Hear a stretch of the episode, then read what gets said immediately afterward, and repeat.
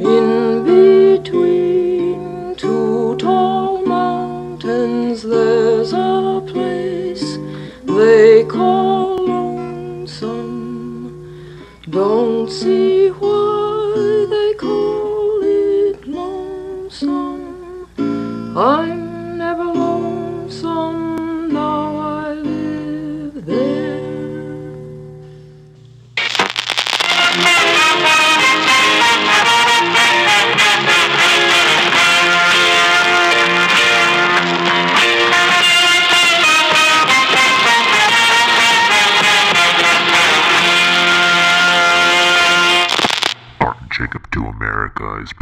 by the good people at the Podbelly Network.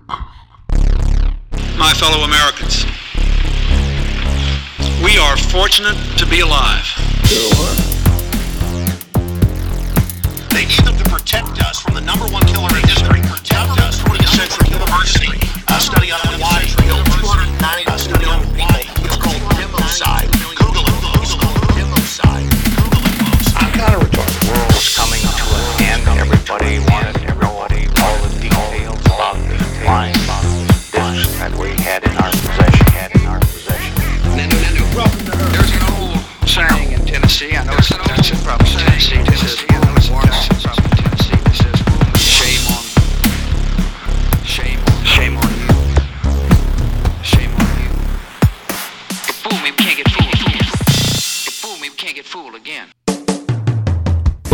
Right, everybody, welcome to episode 305 of the Art and Jacob Do America podcast. I'm your host, in the place to be, Mr. Jacob Pete, and sitting right across from me is the brown recluse, Mr. Art Trail. Art, say hello to the millions. millions. What the heck is going on, guys? Guys, go to cavemancoffee.com. Check out cavemancoffee.com. uh, they got coffee beans. They got hibiscus tea. They got cacao butter. They got everything your heart desires to wake your ass up. Wake your ass up. Um, and uh, check it all out. Use promo code America to receive 15% off. Uh, I'll be honest with you guys. It's starting to get, at least here, even though it's been like super wet here, it's starting to get kind of warm. It was kind of hot and muggy yesterday. It, Even though was, weird, right? I was doing yard work and it was hot as shit. Yeah, dude. And then all of a sudden it started pouring like we were like in that scene in Forrest Gump. Like we were like, there was rain coming from everywhere. Like big rain, little rain. Rain they even seemed to come up from the bottom of it, right? And I was like, how is this? Like, like there's like it was like hot as shit earlier, and then now we had like this monsoon. So Yeah. it's the end of time, guys. That's It- basically what I'm trying to say. It was very Hawaii-ish weather, to be honest with you. But I, I thought it was cool. But uh, anyways, guys, it's starting to get warmer. So uh, check out their entire. They got shirts, they got hats to keep the sun out of your eyes. Use promo code America to receive 15% off. Guys, cavemancoffee.com. Again, promo code America to receive 15% off. Tom, Art and Jacob sent you. Yes. So, uh, speaking of sponsors, guys, I need everyone to head on over to sucreapparel.com where the great and powerful Nicole Smith Bosch has put together an illustrious array of merchandise for your consumption pleasure. So, uh, check out our website, just like Caveman Coffee. Uh, find everything that you want, love, and desire, and perhaps maybe forward that to somebody that you also love, want, or desire. Uh, makes a great gift. Uh, she has she designs everything herself. Uh, she has shirts, uh, hats, satchels, all sorts of things with her uh, illustrations that she has designed. Uh, buy everything that you want.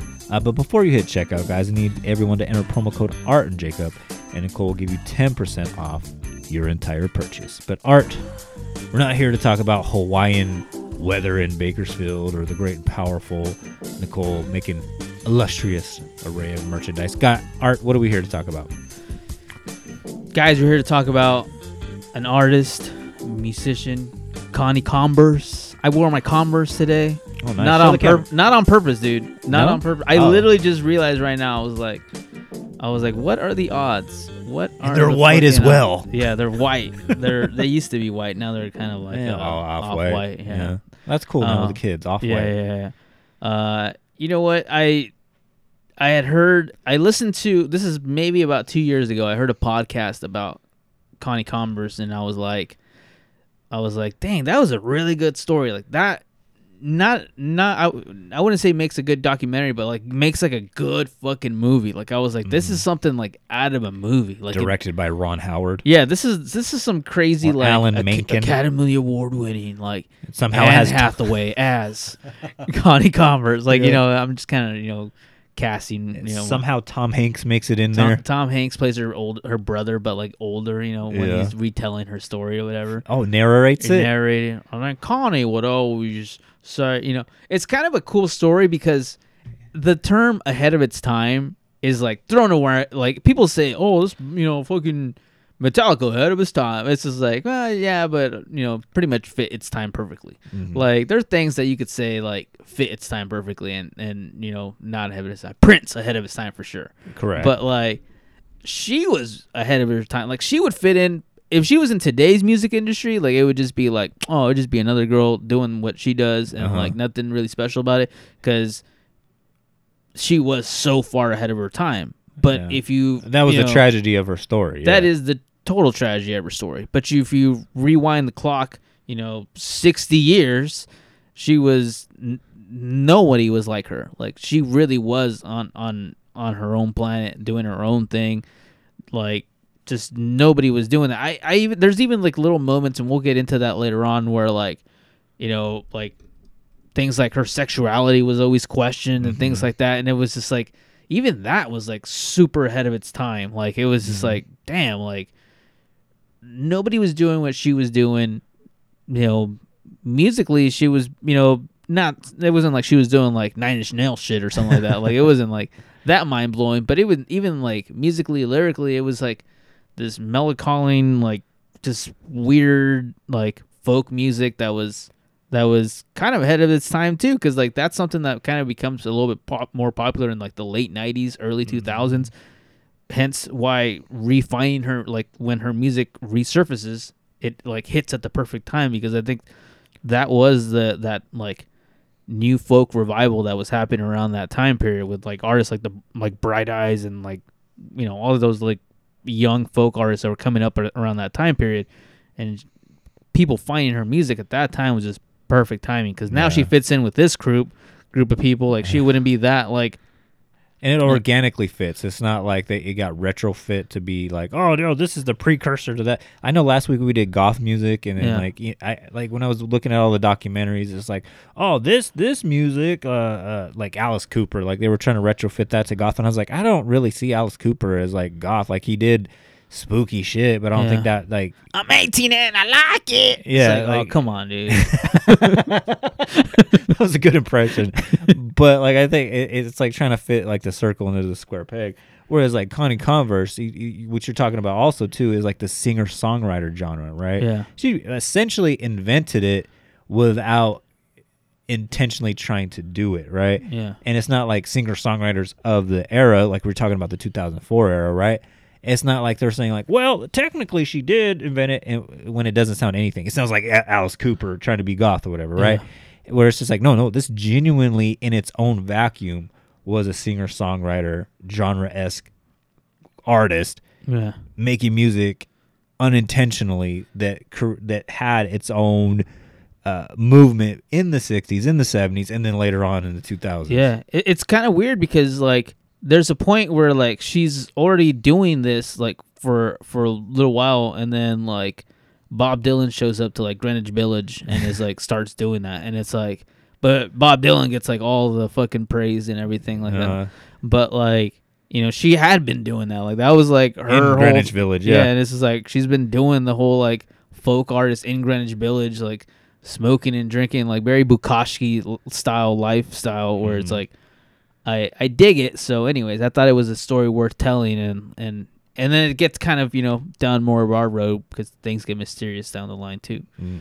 But, anyways, I'd like to start with uh with going to a little bit of the, of the future, starting in the more present time. Quentin A- Tarantino this a shit, little bit of a younger version of myself here. I didn't hear this at this time period, but in 2004, this is when. Also, I thought it was very interesting that the person that kind of helps the entire world rediscover it is the fucking cartoon artist from Popeye. So apparently, you know, he was in that that Gene age. G- yeah, so Gene basically shows up to a radio station uh, WNYC radio, and they're basically spinning some classics. And he shows up. Literally on a show called Spinning on Air. Yeah, and and basically the his is the recordings he has of her aren't even like vinyls; they're like reel to reel things that like, you know. Very the the only image I have of reel to reels are like in in uh, Pulp Fiction, where she shows up and she starts playing like a song on a reel to yeah that song, and he has it on a reel to reel, and I'm like, dude, that's so bad. Like to own reel to reel, that's like pimp level shit. Like. Yeah. Quentin Tarantino, I'm sure has reel to reel at his house because like he Oh, I understands. 100% think he, he does. Yeah, oh, definitely. So yeah, that girl. You'll be a woman soon. Anyway, so anyways, so he They're shows doing up- that at yeah. WNYC. So yeah. he's like, check this shit out. He plays it for for for the radio station, and it pretty much like right away blows up. Like she has a very unique voice. Mm-hmm. She has a very unique sound, and it's like, uh, we've never heard of this person before. Like, Yeah. what, what? How did we never hear about this? And then, uh, you know, that's basically the start of of her her fame, I guess. Mm-hmm. The song One by One kind of blows up the radio station, and people were asking like to hear more and more from Connie Converse, only to realize that there's very little, Mm-hmm. as far as at, at this point, there's very little of her music out there. Yeah, and, and it's so much, in fact, that like two listeners, uh, they they were trying to track down more music by her, and they were only able to find it from two sources. Obviously, from uh, Gene Deutsch, and I'm probably mispronouncing that name, so I apologize uh, to all our German. I or- think that's perfect. I wasn't even gonna try that. Oh, okay, cool. Gene, Gene Deutsch. Uh, God bless Rammstein for helping me with my. I was gonna call him the Popeye guy the whole time. you drew Popeye, guys. That's the difference you get when you got talk about art and Jacob. But anyways, uh, Gene Deutsch, uh, he uh, he had some uh, recordings from her because he was actually the person that did record her Yeah. uh, when she was doing the music on his uh, recording device on the on the reel to reel or whatever. Uh, but then also too, there was a filing cabinet uh, that her brother Philip had where she had this um, meticulous it was like the Dewey Decimal System, like in her, her filing cabinet, where she had like all of her like old letters, uh, but a lot of her old music and whatnot. So two listeners were able to track down uh, the music from the filing cabinet that Philip had, as well as some of the recordings that David Deutsch had as well. Uh, and then later on, in March of 2009, an album comes out called "How Sad, How Lovely," uh, with 17 tracks that were released, um, obviously remastered, right? Um, and then at the same time, a one-hour special on spinning the air uh, was released and was about you know the life kind of like a, a radio documentary Yeah. about her life and her music and later on her disappearance which we'll get into uh, but reviews credit her as the earliest performer of the singer songwriter genre because like art was saying uh, before that like you had like simon and garfunkel and bob dylan and then later on it's like carly simon and like all those like you got a friend. Like all those like shit that your my mom i know my mom listened to and Yeah. shit right? Um uh but like she was an earlier example because she did all of this in the 1950s before all of that was popping. When everyone was talking about rockin' robin tweet she Yeah. yeah, yeah, Yeah. And we're not talking about the cool ass Michael Jackson five version of it either. Like Yeah. we're talking about like the the fat overweight guy with like the curly Q pigtail on his forehead Nice. and shit doing it. Watch the YouTube for that picture. But anyways, um, yeah, like I was saying, like independently in a vacuum, she unintentionally created a whole genre that would blow up after she stopped doing music. And then later in 19 se- or 1970, in 2017, uh, another album co- uh, is released called Vanity of Vanities, where ru- new recordings of her music. So it is like the same music that she had Yeah.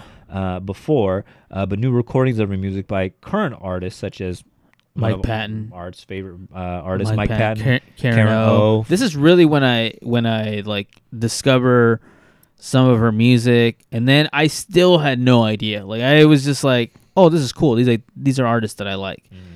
But it wasn't until like I, I heard that podcast later on. But th- so this is to me like to me this is kind of where the story starts, where it's like Mm-hmm. you have this new generation like rediscovering her music and all these like people that are like holy shit she made fantastic music so they start kind of like re-recording her music and doing all these like little Mm-hmm. collaborations and tributes to her and it's like pretty pretty impressive for an artist that it's very tough to find any of her music. Correct. Yeah, it'd be like me doing like the shit that I did like in my bedroom in 2003, like when I was learning how to play guitar, like that shit, like being rediscovered and like Jacob unintentionally recreated a new music genre. Yeah, yeah. right. And and I haven't even played guitar like in like or made music, I should say, in fucking like 15 years or whatever. Did you hear his guitar playing? It was unlike anything else. I assume like the British have taken over the world at this point. But yeah, AI? yeah, it's I'm kind the basis for all AI metal. I, I almost guarantee you this is what's gonna this will happen at some point because right now this we're at a we're in a time period where so much music is it's so easy to record music like all Mm-hmm. these like you know bedroom musicians they're just recording tons of music or podcasters or whatever it may be like somebody's doing something that's like so far ahead of its time it's like 60 years ahead of its mm, time It's right being now ignored. yeah, and it's just like it's just not time for it. But I'm sure like 60 years from now, when this is all like archived or whatever, and you can find it all online, you know, what's that one like SoundCloud or whatever? Like you'll you'll find it on SoundCloud and be like, oh shit, you know, like you know, Connie Converse is on SoundCloud or whatever. you know, the new version of that. It's it's it's gonna happen. Like it's it's bound to happen. The odds are against it if, if you don't believe that.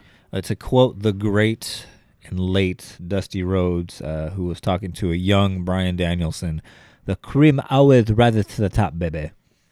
So, anyways, I know you don't know who that is, but I I know Copper. Kelly does. But anyways, shout out to all our wrestling fans. I know uh, I know who Du- Dusty Rhodes is from just wrestling talk, but that's really about it. Okay, yeah. But anyways, uh, do you want to get into the early life of Connie yeah, Converse? well, let me uh scroll my notes down because originally I didn't want to start with the uh that, but uh but then I was like, it's more fitting if we tell you why it's like Important. important. Yeah. So, anyways, Connie Converse was actually born Elizabeth Converse uh, in Laconia, New Hampshire, August 3rd of 1924. So, if she's still alive at this present juncture, she would be 99 years old. And mind you, and I'm going off of the documentary "We Lived Alone," this, and I can't confirm or deny this because I don't know. Is it a good documentary? Because I found a documentary on YouTube, and it was really shitty, and I was like, Oh, there's a lot of shitty ones, but this one I think "We Lived Alone" was was decent. Is it like on Netflix or something? Like, is it more production value? Uh, there's more production value, but I I watched it on YouTube. I don't know if it's on Netflix. okay, because. I watched one with. I started watching one with my girlfriend. My girlfriend told me to turn it off because the sound quality was so bad. no, no, this one had a pretty good one, right? Uh, but anyways, uh, she would be 99 years old, and then in that documentary, they said her social security number has not been flagged as deceased. Now, mind you guys, uh, I can't confirm or deny that because that's not information that would be leaked to the public, but. We're just gonna give the documentary as due and be like, okay, so apparently she's out there in the world somewhere at 99 years old. I thought you were gonna say she's so old that her social security number was one. no, I, uh, Yeah, that's a pretty bad joke, but that's Yeah. what I thought we were going with it. No, Mencia, uh, Art Mencia. Yeah, no, yeah, that's not what it is. But, anyways, uh, Check out my new special. It's Gringo Poppy, bro. part two. Part two. Anyways, uh, she was born in New Hampshire, but she was raised in Concord, New Hampshire. Uh, she was the middle child to strict Baptist uh, parents. Uh, her dad was a minister, uh, and her mom was "quote unquote" musical. So I uh, saw that too. Whatever that means, Yeah. it probably means she was really good at music, but she was a woman, so she wasn't allowed to be better than men. Get your ass in the kitchen and do them dishes, bitch. Okay, so you're gonna have to stop playing that because you're playing better than all the men. So just go. Why don't you go make a sandwich? like it's basically what that, you know. She's di- she's much. playing the drums on the pot all the while, trying to get like her creative juices flowing or whatever. Uh, but she did have an older brother and a younger brother that she was close with. Uh, in the documentary, the younger brother Philip, uh, he described her as you know uh, very smart uh, and very caring. Like you know, like when they would play. Uh, they would play and have fun, but then she would always like teach him stuff too because she Mm-hmm. was five years older. Uh, so she was a good teacher, very caring, very nurturing, and whatnot. Uh, she was so smart, in fact, that she was valedictorian at her high school, won eight academic awards. And in the documentary as well, they said that you know, they talked to family members, and they said that she won so many awards her senior year that during the ceremony, people started to groan, and her parents got embarrassed Yeah. because like her name just kept getting called so much and they thought that the school could have done a better job in distributing the awards more evenly so that's how like badass of a person that she was It's always weird when like you have to like like change the rules because somebody's so good. Like she's Yeah. like the Jordan of like like it's just like all right, well you know we gotta change the, the Yeah. criteria for MVP. You can't win the MVP every year. Yeah, Yeah, yeah. like- like, Got to oh. give Karl Malone one time. We got there's a three point line now, or like you know, like different things like that. So, yeah, it's kind of bullshit, but yeah, I could see that. And her whole, whole family was smart. Like you mentioned, her brother Philip. Philip becomes like a political scientist. Like I guess he's like, Dude, I had to look that up, dude. I, I, I know I, I, I claim to be smart on this podcast, but I was like, what the fuck is a political scientist? And I looked up, and basically, you're just a, a, college professor. yeah. I think he gave a couple of politicians like advice, but I don't mm-hmm. think it means anything more than like it's just like I mean, look at 2016, the people who were giving Trump advice. I mean, Yeah. it's not, I mean, kind of genius though. I mean, the oh, fact that it's like go out there and hold the Bible, and people will like that. Yeah. like, that's it pretty doesn't much it. matter if it's right side up or upside down. It don't matter. Just for you, you want people. We need to make everyone a millionaire. It's like, oh hell yeah, I can relate to that. So Hell that's yeah, that brother. kind of political. I, I think at that time you had to have a little more facts because like people Yeah. people didn't have like TikTok and Instagram and everything that were just like you know the, the the switch flips every five seconds. Yeah. Back then, people would actually sit down and read an entire newspaper. So you had to come with a little bit more of information than just like. We gotta make sure everyone's gonna be a billionaire by 2025. It's like okay, Yeah. cool. But anyways, yeah, I mean they were both pretty smart people. Like that, you know, they the fact that she's winning all this, she wins a scholarship or doesn't win a scholarship, earns a scholarship, Correct. earns a scholarship to um Mount- Holyoke College in Massachusetts, which was a big deal because her mother and I believe aunt also attended that, Mm-hmm. or grandmother, mother and grandmother, two two two other women in her family.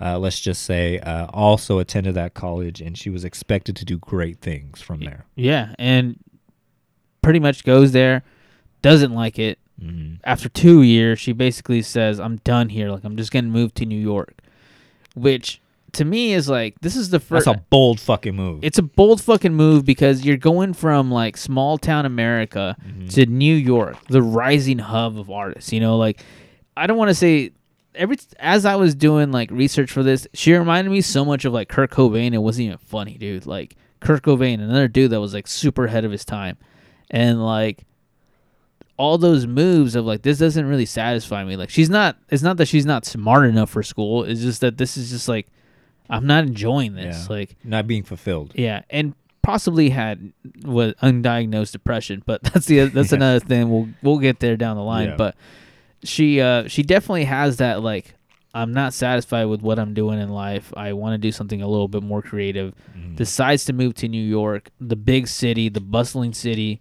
Basically goes there and is basically just working for a photo printing company for a while in New York City. She's not really doing anything too artistic, but she definitely ha- has a job, has her shit together, still has that structure. Her family was very structured and very like hardworking, so she still has that like backbone of I'm gonna go there, I'm gonna get a job, photo printing company, I'm gonna work hard and kind of put my foot in the door in some different places because she moves around a lot. Yeah. She's in. She lives in Harlem. She lives in Hell's Kitchen. She moves to Greenwich, Greenwich Village, and Greenwich Village is really the one where it's like, okay, there's a little bit of like that bohemian lifestyle going on here, coffee shop poetry and that sort of thing. Correct. Even Harlem too. I mean, I mean, all the great artists that from that time period, Yeah. even before, during, and after, like that's that's a great creative hub. Yeah, and I mean, it definitely that's the thing that like really re, re sparked her musical interest. Not that she was ever not a good musician, but this I mean, is the, how many how many musicians do you know from New Hampshire or Vermont?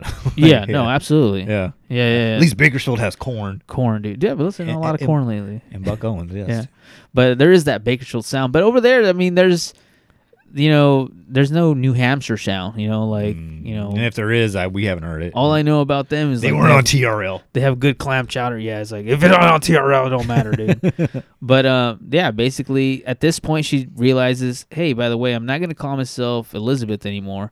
I'm gonna start going by Connie and Connie Converse, which kind of rolls off the tongue a little bit. Oh, yeah. more, dude. It's a little bit more like Connie Converse. yeah, it's like okay, let's do that. It's a little, it's a little David Bowie-ish, you know. It's Yeah, like yeah, all yeah. right, I don't even know what David Bowie's real name was anymore, but David Bowie is your Or Elton John. I know Elton John changed his name as well. as Freddie well. Mercury. Yeah, well, obviously, Yeah. yeah. I thought that was his real name up until like six years ago, dude. oh wow. I was like, wait, you're telling me his name's not Freddie Mercury? yeah. You're telling me he's Indian? I didn't even know he was I Indian, thought he dude. was a white man. To be honest with you, Yeah. like it wasn't. I thought he was Mexican, dude. really. I, I didn't. I, so when I was a kid, I didn't really understand that they were like dark skinned people in like other parts of the world. I thought it was like All brown. Mexico, you're dark.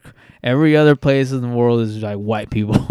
what about Africa? it's like oh, in Africa, it's like us in Africa. And like everywhere else is like just white people. So when I saw he's like, you know, he's kind of dark skinned, dark hair, thick mustache. I was like, he's one of us, dude. Dude, I thought The Rock was Mexican for a long time too, because like when he first came out, he used to slick his hair back like like a cholo or whatever, Yeah. like the three flowers look or whatever. And I was like, oh yeah, that guy's that guy's obviously obviously Mexican. He's Rocky Rocky Martinez or whatever, Did, I, the Rock? Did you say he's like half black or something? half black, half Samoan. Yeah. Yeah, I remember there was like a post once where like some wrestler said some like racist thing, and then they had like all these like like black WWE wrestlers like surrounding that one, like the Oh, the action figures. Yeah. Yeah, and then they had Rock in there, and I was like, The Rock? What? What the hell? Why did they like? I didn't understand that. And I guess he's half black. I don't. Yeah, yeah. whatever. But Yeah. anyways, enough rock talk. but uh yeah, ahead of her time, changes her name, living in New York, living that lifestyle, basically starts performing music for her friends at this time period. I assume her friends they don't really go into much detail like there's I assume her friends are also living that like bohemian lifestyle where they're at least writing poetry, smoking cigarettes, which is kind of a weird thing at this time period where like cigarettes and alcohol still coming off that taboo of like this was illegal not that long ago. And what, what's so taboo about it, and, and, and up until I watched that documentary, uh, her parents were strict Baptist, and her father was a former minister. But her father was. It kind of reminded me of like the guy, the the villain in Footloose, where it's like this whole town does not dance, kind of thing. Yeah. Like, I guess her father was a part, like literally like that guy. he was yeah. that guy. Like he was literally against any alcohol consumption. Period. I mean, I'm a person that doesn't drink, but that's like just a personal choice. But like, Yeah. I'm not going to dictate toward that to, towards you. But he was trying to bring back prohibition. And Yeah. I'm probably su- I'm assuming like some other racist shit too, but, but he wanted to kill like all alcohol like in general as well. So like for her to like move to the big city and start drinking and smoking was a big like slap to her dad's face. So much so that when her father found out, like he made it a point to never ever listen to any of her music. Yeah, and till his death, he never heard it. So Yeah. pretty pretty sad thing. Yeah, he he basically rejected her music career, never heard her music. Uh, at this point, she started to have some fans. So we'll fast forward to 1954. At this point, at this point, she's basically doing okay musically. People know the name in the area, and she gets her big break going on the morning show on CBS with Walter Cronkite. I thought that was sick. Yeah, dude. This, is by the way, that was like Walter Cronkite before he was like Walter Cronkite. Like The- the apparently, voice this, of America, yeah, apparently th- that was like his like, like that was basically like his launching point. yeah his launching point. I was gonna say what's her name like Olivia LaVoice or whatever. Like Oh, this yeah. is this is when she was still working for Bakersfield. Like Mm-hmm. like it was just like really small town, like not doing that well. Like you know the Jerry's Pizza like weekend show whatever. So.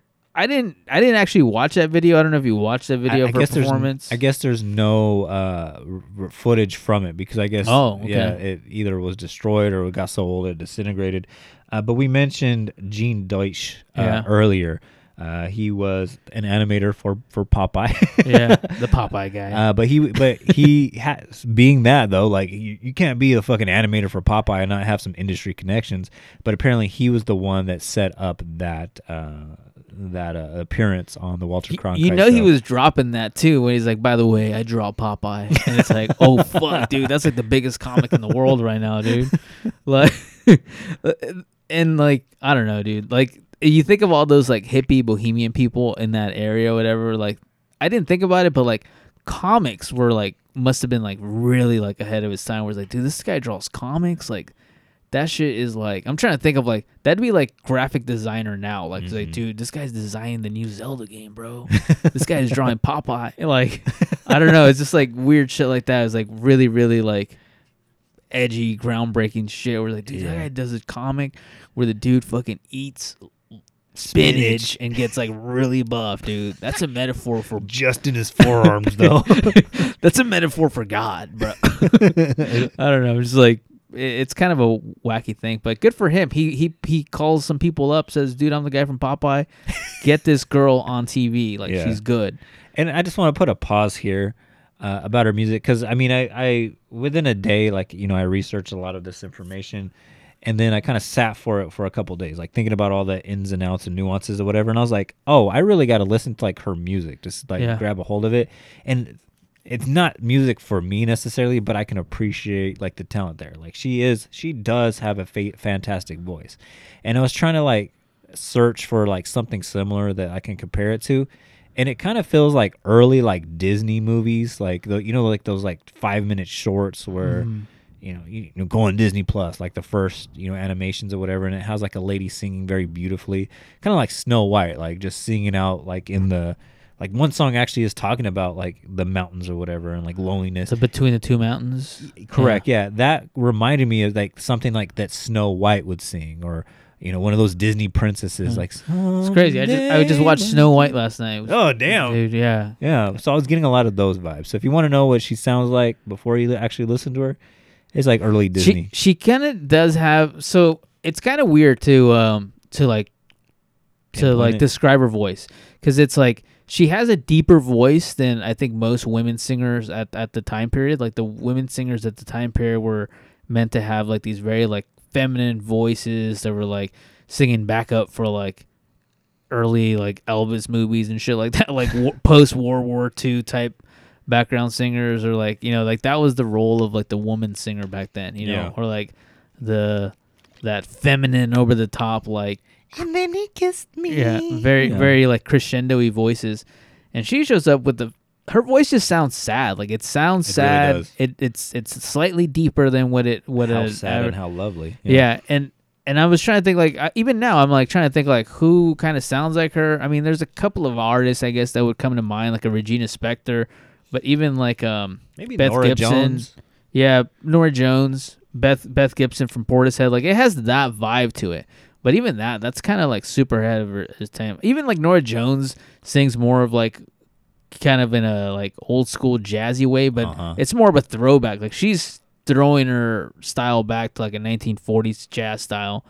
But like this is more like a folk style and it's kind of like it's not jazzy where it's like in jazz the notes you don't sing are the ones that matter kind of this is like all the notes she sings matter because it's like kind of folky it's kind of weird but like It's very, it's, it's very good. yeah. it's very good i would even say like it's very like if you dig like the way david bowie sings she sings in that style where it's like it's kind of like Yeah, I can see not not down like not it's not a constantly depressing it's not but it's like but it does have kind of a sadness to It's like up- everything Yeah, there's saying. sadness within the upbeat because it, is. It's pretty upbeat. I mean, it's not rock and robin, but Mm-hmm. Yeah. it, it, it is unintentionally. Yeah, there you can. There is a sadness in there, Yeah. uh, uh, frustration in there. A- and I know we I know we mentioned it, but you know when she come kind of like gets rediscovered in 2004, and there's a like new folk revival of those artists that are coming up. It fit in perfectly with with those artists. Like this is somebody that would be opening up for like a Regina Spektor or a Bright Eyes or something like that, where it's like that's pretty fucking dope. Like that her music would work in that time period. So, um, but yeah, I don't know about the morning show with Walter Cronkite in 1954. It's a little bit ahead of that time, but um, but she still gets on there, dude, which is Yeah, pretty kudos impressive. to her. Yeah, yeah. I, I'm not on Yeah. fucking.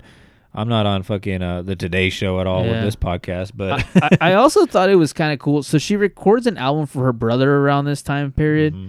and the album's called Musics, and I and it's like volume one, two, and three, or one. Well, sorry, One one, and and two. Yeah, which I thought was kind of like, kind of cool. Like even the name sounds kind of like that name. If you did that album today, it would be very like new metalish. Like Disturb has a new album out called, called Music. music. Yeah. Yeah, it's like with a backwards K or some shit. Like, but at that time period, it like works perfectly, and the fact that it's that kind of music, it's like Mm. kind of cool. Like it's, you know, it's it's a it's a little bit like like artsy fartsy, but at the same time, like not to the point where it's like disturbs volume Yeah, yeah. volume one and two musics. you know, I don't know, but I kind of dug that that it was that it was there. Yeah. Uh, then in 1961, uh, she moves to Ann Arbor, Michigan. Uh, she's frustrated because she, keeps, like you said, you know, she's ahead of her time. She's not writing "Rockin' Robin or Rock Around the Clock or any of that. How much the doggy in the window is or whatnot. Uh, she gets uh, fed up. And it's funny because around the same time, that's when Bob Dylan goes to Greenwich Village Yeah. and blows up or whatever, right? So it, she she's always just kind of just missing Just her misses time. it. Yeah, misses the big folk folk singer boom. Correct. And then uh, moves to Ann Arbor, Michigan, uh, and gets a job with her brother at the University of Michigan, who at this time he becomes a professor professor of political science, uh, works a secretary job and a writer uh, and managing editor of a publication called the Journal of Conflict Resolution. And so about 1963, she does all this. So it's a very consum- consuming job. So this is what her brother says in the documentary. Like once she gets this job, she kind of stops doing music altogether. Like the dream is done. That's it. It's time. It's time to be a working woman now. Uh, this is also around the time period that her mom. You know what? This is this is one of those things that I think that her family just didn't know how to deal with her depression, and it- and it kind of becomes a little bit clearer and clearer that she was dealing with depression. Mm-hmm. She's still drinking, she's still smoking, and like she's kind of still hiding it from her family. Her family's kind of like it's that tus touchy subject kind of thing where it's like they're a very religious family, and then they have this one daughter that's kind of forcing herself to become a workaholic and still drinking and smoking a lot. And every picture that you see of her, like she has like a cigarette in her hand, like she's like composing, like like. And I think that's dope too. Like she's either got a guitar in her hand and a cigarette in her mouth, or like she's composing uh, Yeah. music, like actually writing notes out, and she's got like a drink in her hand and a cigarette in her mouth or whatever. Yeah. But she, but again, like her family is very like anti against that, against that, but she's blatantly, you know, bucking them on that. Gets this job, you know, that's you know very heavily demanding, and then what happens? That magazine gets sold at auction, and it moves from Ann Arbor, Michigan, to Yale. So her whole purpose in life kind of gets taken away from her. Yeah. And then also at the same time, she's given this news that, oh yeah, by the way, you have to have a complete hysterectomy. So any any chances of you ever having children, gone. So I, I think that that was definitely the double whammy that like ruins her, like really emotionally ruins her. I think you know the the her sexuality gets thrown out there as like oh she a lesbian all, all this.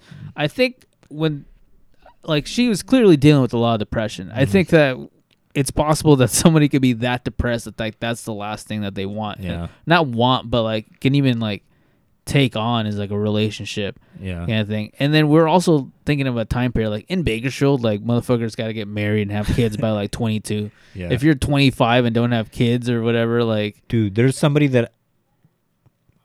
Okay, so I'm, I'm gonna choose my words clearly because I want to out them. But they're two years younger than me, right? So I Uh-huh. just turned 38, right? So they're two years, so 36, possibly 35.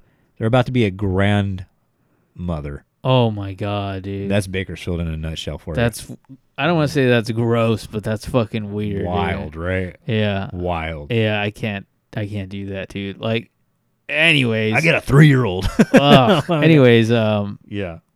so to be in this in this time era, right? This is like Bakersfield level mentality times a million, where it's like, what? You're 25 and you don't have grandkids already? Like, you know, like you have to be married with kids and a You must- house and a picket fence. Like, You must be one of them lesbians. yeah, it's like I think that that was the mentality where it's like some people just don't want that, Hmm. but I think she still wanted the option of like, hey, maybe one day I do want to have kids. Yeah, because her brother said she was she loved children, like she loved her nieces, her nephews. Her nephew actually makes an appearance on there. He talks about the good relationship she had, like they playing board games and teaching them lessons. Like they were playing like some war game, and she mm-hmm. put all of her chips into Iceland mm-hmm. because she wanted to she she wanted to show him like, hey, like con- conflict resolution. You don't always have to go to war to you know solve your problems and whatnot. Mm-hmm. So she had like that motherly instinct in her.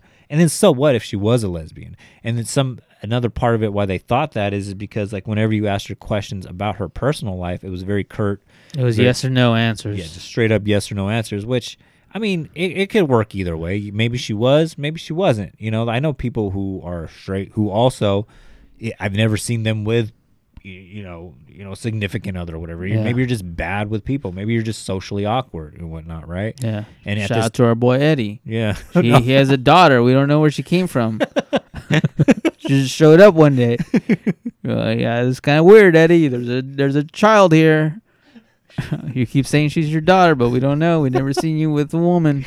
He's gonna fight you know. Oh, I'm just kidding, dude. That's all love, but I thought you were gonna go in another direction. Oh but my bad, dude. I didn't even know he listened to the podcast. he won't listen to this one. No, He'll no. skip the Connie Converse yeah, yeah, yeah, it's not aliens. uh, but so, anyways, she's in this depression. People can visibly see. She might have been depressed before, uh, but she's visibly depressed now. And I thought this was really cool. And I don't know how much money they were able to raise to do this, uh, but her friends and colleagues, after you know the magazine folded and she got the unfortunate news about the hysterectomy, uh, pulled together some money for a six months trip to England. Yeah, yeah. Um, that was pretty fucking nice of them to do. Yeah, Her her mom. I don't. Is this what year is that? 1972. Okay, because at this point in 1973, isn't that also when she goes to Alaska with her mom? Yeah, so she comes back from England. I, it's not clear what what she did there in England, uh, but she wasn't very happy. Still, she was still like in her funk, still depressed or whatever. And like you said, in 1973, her mom has the idea of like, "Hey, let's let's go to Alaska." Yeah, I I think that that isn't that like even to this day how we deal with like people with depression.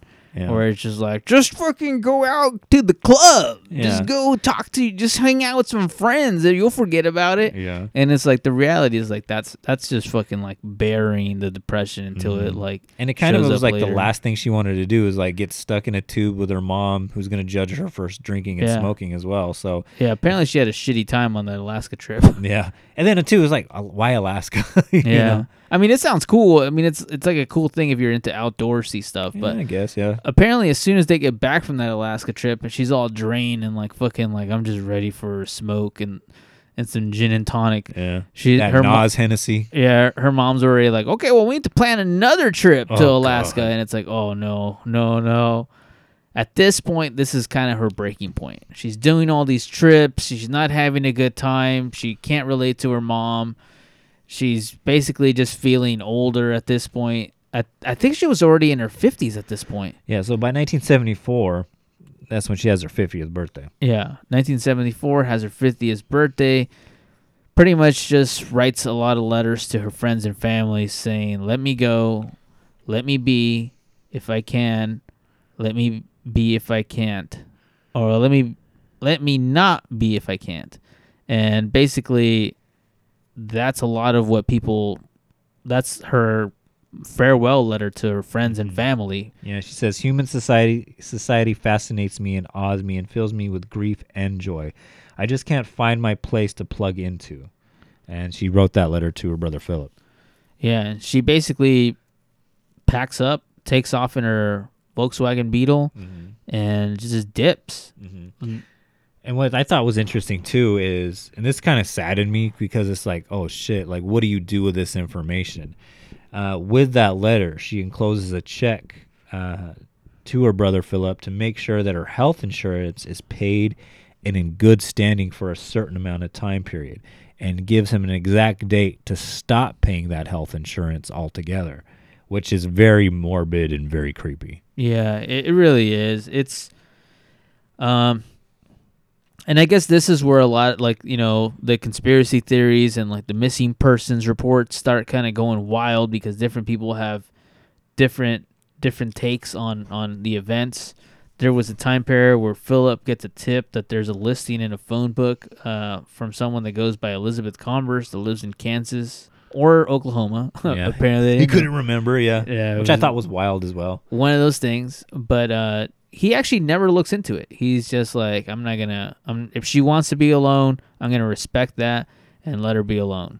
And that's one of those things that's like like i think her brother seems like a really nice genuine person. Like he also seems very intelligent kind of ahead of his time where he's just like you know what? Like i'm gonna respect her choices. Like whatever lifestyle she clearly wants to be alone. She doesn't want me to show up ten years down the line and be like, "Yo, I'm back." Yeah. Like, what's going on? Oh, you're a lesbian now? Like, you're oh, you're. I see you're reading Popeye. Like, you know, whatever, whatever it may be. Like, he kind of disrespected it and said, "No, I'm gonna just gonna go ahead and not look into this." Uh, but 10 years later, so uh, about 1984, uh, the family they get curious. They haven't heard from her in the in 10 years. Uh, they hire a private investigator, and the private investigator obviously they ta- he takes their money and you know does his investigation. Uh, doesn't really say whether or not he finds her, uh, but reports back that you know, hey, it's not illegal and it's not against the law. Or, you know, basically, she has the right to disappear. And even if I did find her, I couldn't force her to come back. And at this point, this is when the family as a whole just kind of stops. I don't want to say stops caring, but just stops looking into it and kind of just writes it off like, well, that's what she wanted to do. Again, we're going to be like Philip and just respect her wishes to be alone. Yeah, yeah. I thought the the private investigator, he says something like, like, if I find her, I might not even tell you where where she is if she like, doesn't want me to tell you. So why even do this or something like that? He says something kind of like that. Like, do you even want to do this?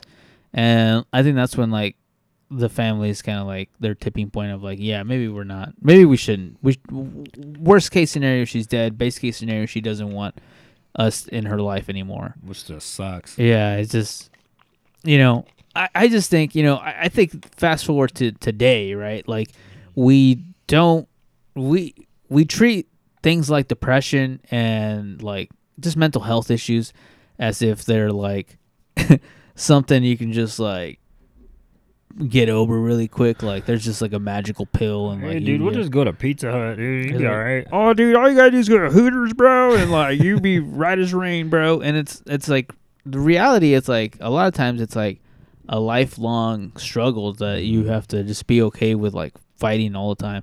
And like I, I said that to someone once, and they were like, "No, no, dude, you be, it's not what it is. You just like magic. Like there's no um."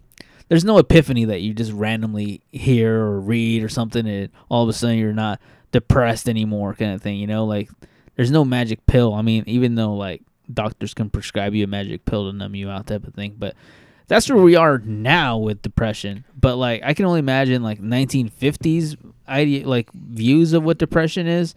It, it is like let's just go on a trip to Alaska. Like let's just you're just sad. Like you're just sad because of the hysterectomy kind of thing. You know, it's just like like which is a really sad thing. Like I can only imagine like that's a pretty life changing operation. Um, so I can only s- imagine how how something like that can can make depression worse when everyone's just telling you cheer up like Yeah. like you'll be fine just read some of these popeye comics like you know I, I i don't know it's just we're still not there yet and we definitely weren't there yet in the 1950s Correct. And then Philip kind of suspects, as well as you know the nephew, uh, that she probably like that when she after she wrote that letter, uh, she probably committed suicide by you know driving into a body of water.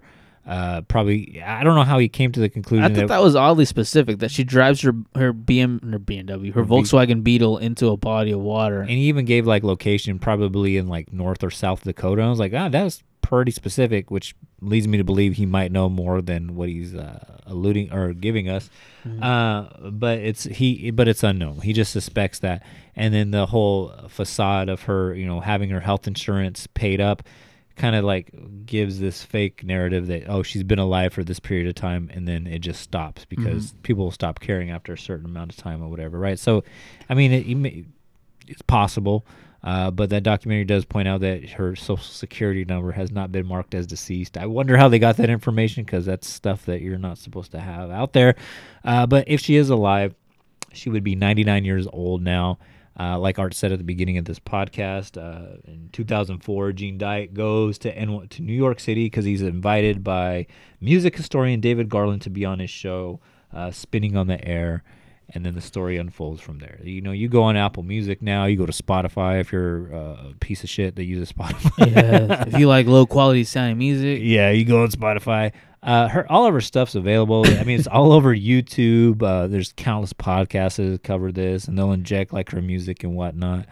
And um, you got to think, you got to think, you got to hope that if she is alive, that at least that message has been relayed to her, right? Like Mm-hmm. you know, depression or no depression and whatnot, right?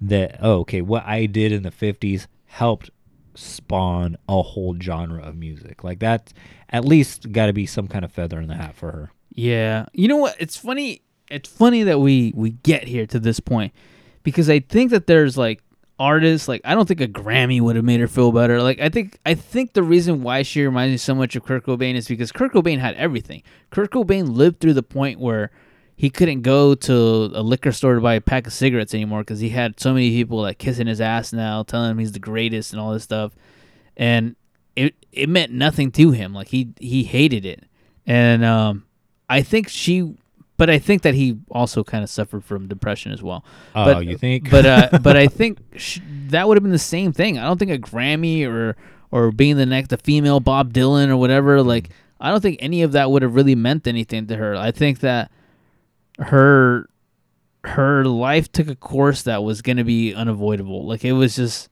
it was just going to go like whether she earned a million dollars and lived in a mansion or whatever it is. I think that you know un untreated depression like the way I think I don't want I'm no doctor, but Yeah. I think it very clearly feels like it's untreated depression and like it was going to go down that road regardless. Possibly. I I mean, I say what I say because it's just like as someone that you know, we do we've been doing this podcast for 6 years or whatever. It would be cool to like know that like, oh shit, like somewhere down the road or whatnot, Yeah. right? Like that helps spawn something else. And I'm not saying that would cure depression or make any difference or whatever, right? Uh, but I do think that like that would be that would be nice to see like Yeah, that- yeah. all that hard work in the beginning because all the pictures that you see of her like she is like in the lab dude. Composing and writing. Yeah, it wasn't just like off the fly, like oh, I'm on the street corner, you know, strumming, strumming random strings, whatever. Like, so she put like time and effort to it, like just to- as an artist, like to have like that appreciation for your work that went unappreciated for a mm-hmm. long period of time, right? Decades, right? To finally like land in 2004 and like even now, where people are finally giving a fuck, like that to me, I think it would be cool for her to see. Uh, another point that I wanted to bring up too, I know we were talking about how like Philip was kind of like just like all right, like I'll respect her wishes. You have two older sisters. If one of them just like out of nowhere just disappeared, w- I, and I know for myself, like if one of my family members just disappeared, like I would at least want to like check in with them, like hey, like I don't want to bug you and whatnot, but I just want to make sure you're okay, right? Yeah. Like, would you want to do the same, or would you still play the backseat? Like, all right, I'll let you be alone out there in the wilderness. Yeah, no, I mean it's it's different because obviously like it's it's it's a different case altogether. Like Correct. like it's like like like where I am in my life and where my sisters are in their lives and like the uh like it, it's completely different. Like for me, yes, of course, but it's like I also haven't seen my sister go through like bouts and bouts of depression where she drops mm. out of college and moves to New York and becomes a music musician, hanging out with the dude from Popeye and all this shit. like I haven't seen that like happen in their lives, and I could see how you know going through something as traumatic as she's going through at that time period, like losing her job and having that operation, all this stuff, like and they're just write me a letter saying like I just need to go away. Like I could I don't know I could see how he would be like I don't want to find out. I want I the likelihood of her committing suicide seems pretty high. I don't think she's out there like uh, at 99 years old living the Greenwich Village life where she's like working at a coffee shop or something. Like I'm pretty sure she might have committed suicide. Yeah, Like- that's why I say I think like he knows more than uh he's leads onto to be or led onto because I don't Yeah. think he's with us anymore. But um, because again, that was oddly specific what he said, Absolutely. and given everything that you just said, right? Like you you have two very successful sisters. If one of your sisters disappeared, like you know that they would be able to take care of themselves, a hundred thousand percent, correct? But if you have a sister that struggled, I for me, for me personally, with all of that said, I would be like, I just need to check in to make sure you're okay. Do you need anything? I know you're gonna tell me no, but just know that if you do need something, I got you, kind of thing. Or just to know, like, hey, when you're ready, we're still here, kind of thing. I, that's where I would be. Mm-hmm. Yeah, I don't I don't know. I mean, it it's tough. Again, like that's you know, I don't know. I don't know because it's like I have no idea. She was really intelligent. She clearly needed her space. I don't know. I, I have no idea. I that one I'm just gonna punt on that question just because I I don't know. I don't know. I am not in his in his. I'm not in his shoes. I don't know. That's a that's a really tough one, just because it's tough. Like it, it it's tough. Obviously, for my sister, it's different. Like they have kids and stuff like that. Like so, if Yeah. they disappear or something like that. But and like you know, different people have different relationships with their family members and then than than I do. Like so, it's it's pretty tough. Yeah. I would say like I have like friends and like that I've been close with that like disappear or whatever and like I don't want to say like I'm just like eh whatever but like I am kind of like eh whatever about it like like do what you got to do like you know um I'm not paying your bills like I'm not fucking fighting your fights like you're you're doing that on your own Uh, that's I guess that's the closest I can I can get to Mm. on that or like cousins and stuff but again I've never been close to my cousins or anything Yeah. like I for all I know all my cousins are dead But Like, I only say your sister as well because like it, apparently they were close, kind of thing. Yeah. I I mean, it would be different. Like, yeah, like I apparently I have a half brother. I have two half brothers out there that I've never met. Like, I wouldn't, Uh-huh. you know, I don't. It doesn't make any difference for me, you know, if, if whatever happens, whatever, right? But like for you, I know you and your family are pretty goddamn close. Like, if this was to happen, like I would think like at least there would be some kind of like just fishing line, just to be like, hey, Merry Christmas. Yeah, yeah. So personally, for me, yes, I would try to find out. Like if my sister just randomly disappeared, yes, I would probably do everything I could to try to find her. Hmm. Absolutely. But again, that's just me. That's just like Yeah. my case. I, you know, there's people that would say that about their friends or like cousins or something like that, and I wouldn't. Like I don't care whatever is going on with my cousins, like uh, or people that I used to know and like be friends with before. Like I don't care. Like I barely care about the people that, that are like like outside of like you and I feel like Ben. Like you know, like there's like you know like six people that I'm like, oh man, if Ben went missing, I'd probably like repost a picture of Ben going, this is what he looked like. Off of Eddie's profile. Yeah, it's like this is what he looked like, and he was like really into the Dodgers, dude. So he might be wearing a Dodgers jacket. Or some goth boots. Yeah, he was trying to do a goth thing, so he may have like worn black that day. You know, like, but I don't know if I would like drive to like, what's that bar they got to go to? The Oh, Bam- Sinister? Sin- I'm gonna be like, guys, have you seen this man? He was he hung out here, or like I, I don't know, like I I got too much shit going on, but like, like, but yeah, I mean, like, there's. I, Man, I would do that for you, dog. yeah, I, I yeah, I kind I'm kind of curious to see what Sinister looks like, but Yeah. I, I'm I'm more. Uh, it's t- it's tough because the reason I say I wouldn't do that, and it's like, I know you say you would do that, but in life there's like one thing, like th- you have like 24 hours, right? And so every hour you spent searching for Ben is an hour that you are away from like your like child and like your soon to be child and like all this stuff. So it's like you say that. I know You're you coming with me. I, I know you say that, but it's like Archie, get your Beetlejuice shirt. but it's like but it's like the reality is like I'm thinking about it in the sense where it's like, well, how much like I would take time away from work. Like I would quit my job if my sister went missing. Correct. Like how much are you willing to do? Like it, that's how I feel about it. It's like how much am I willing to do to to do this? Where it's like I I would be doing willing to do a lot for my sisters. And for Ben, I'm not gonna quit my job. I might go down there and be like, "Yo, like I know a lot of people in LA. Anybody be at know the anyone?" candlelight vigil?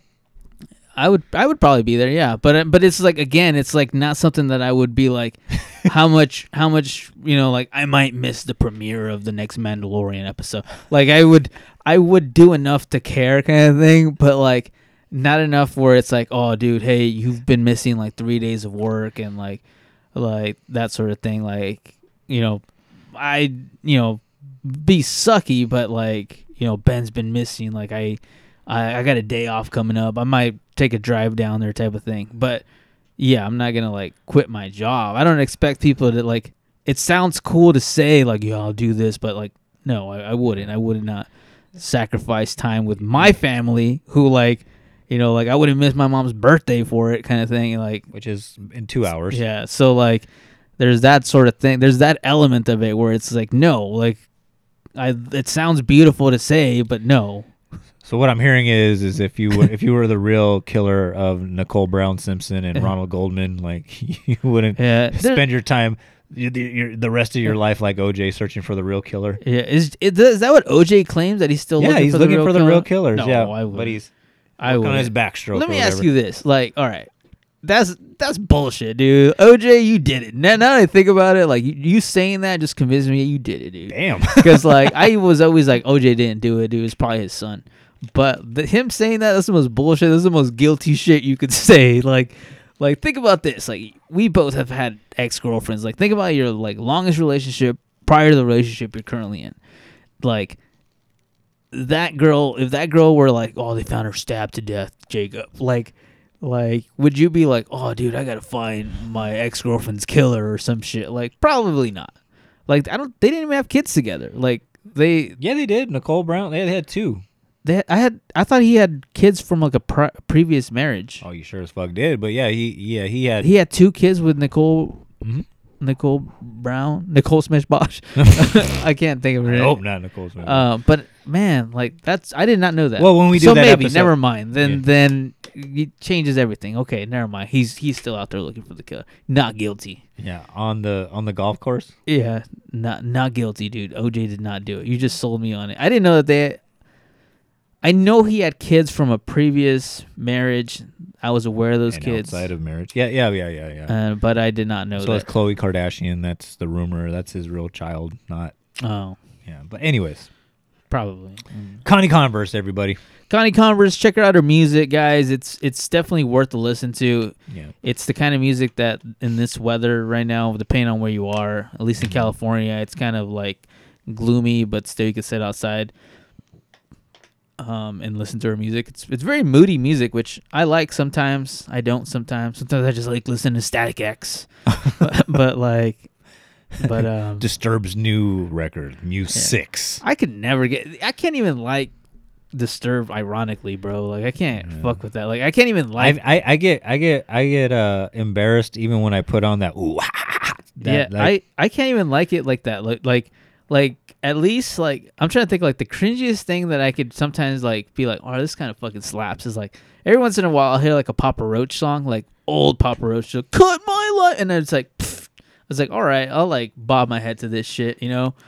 Uh, but like that's corny, but I somehow like still like it's all right.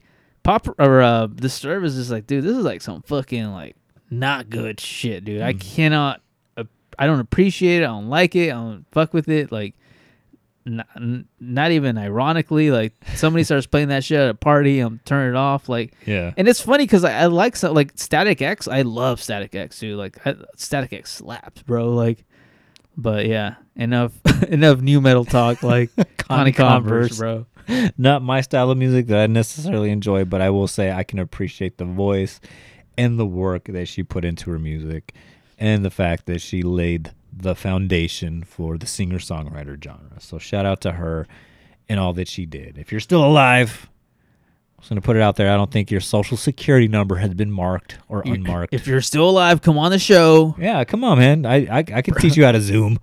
Come on the show and show us that you're still alive. We'll look for the real killer together.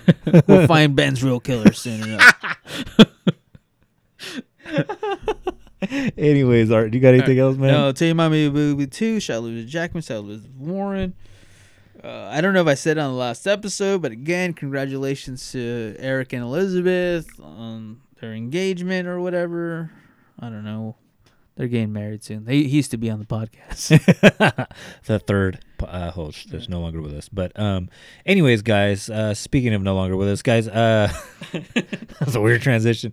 Uh, if you if you have anything else uh, to add to this story, or you just want to make a comment, we've been getting a lot of positive comments, like from people I've never interacted before, Dude, like that on the goth Facebook. episode, how, did I? I got so nervous when we did that We've episode. been getting good feedback on That's that. that's good, man. I told you I went to the movie theaters that night, and there was like some goth boy or girl. I don't know. I couldn't tell. Whatever. Gender. It's 2023, dude. Gender. Non-binary. Yes. Yeah, gender is like whatever, dude. Gender's a thing of the past. But anyways, they were like, "Dude, I love your shirt," and I was like, The "Thank you." Baja shirt. Yeah, and I was like, "Dude, thank you so much." Like, and then they said something like about like some something, and I was like, "Oh, I was already walking away with my popcorn." I was like, "Thank you." I was like, "Thank you for selling me this." Hail popcorn." Satan.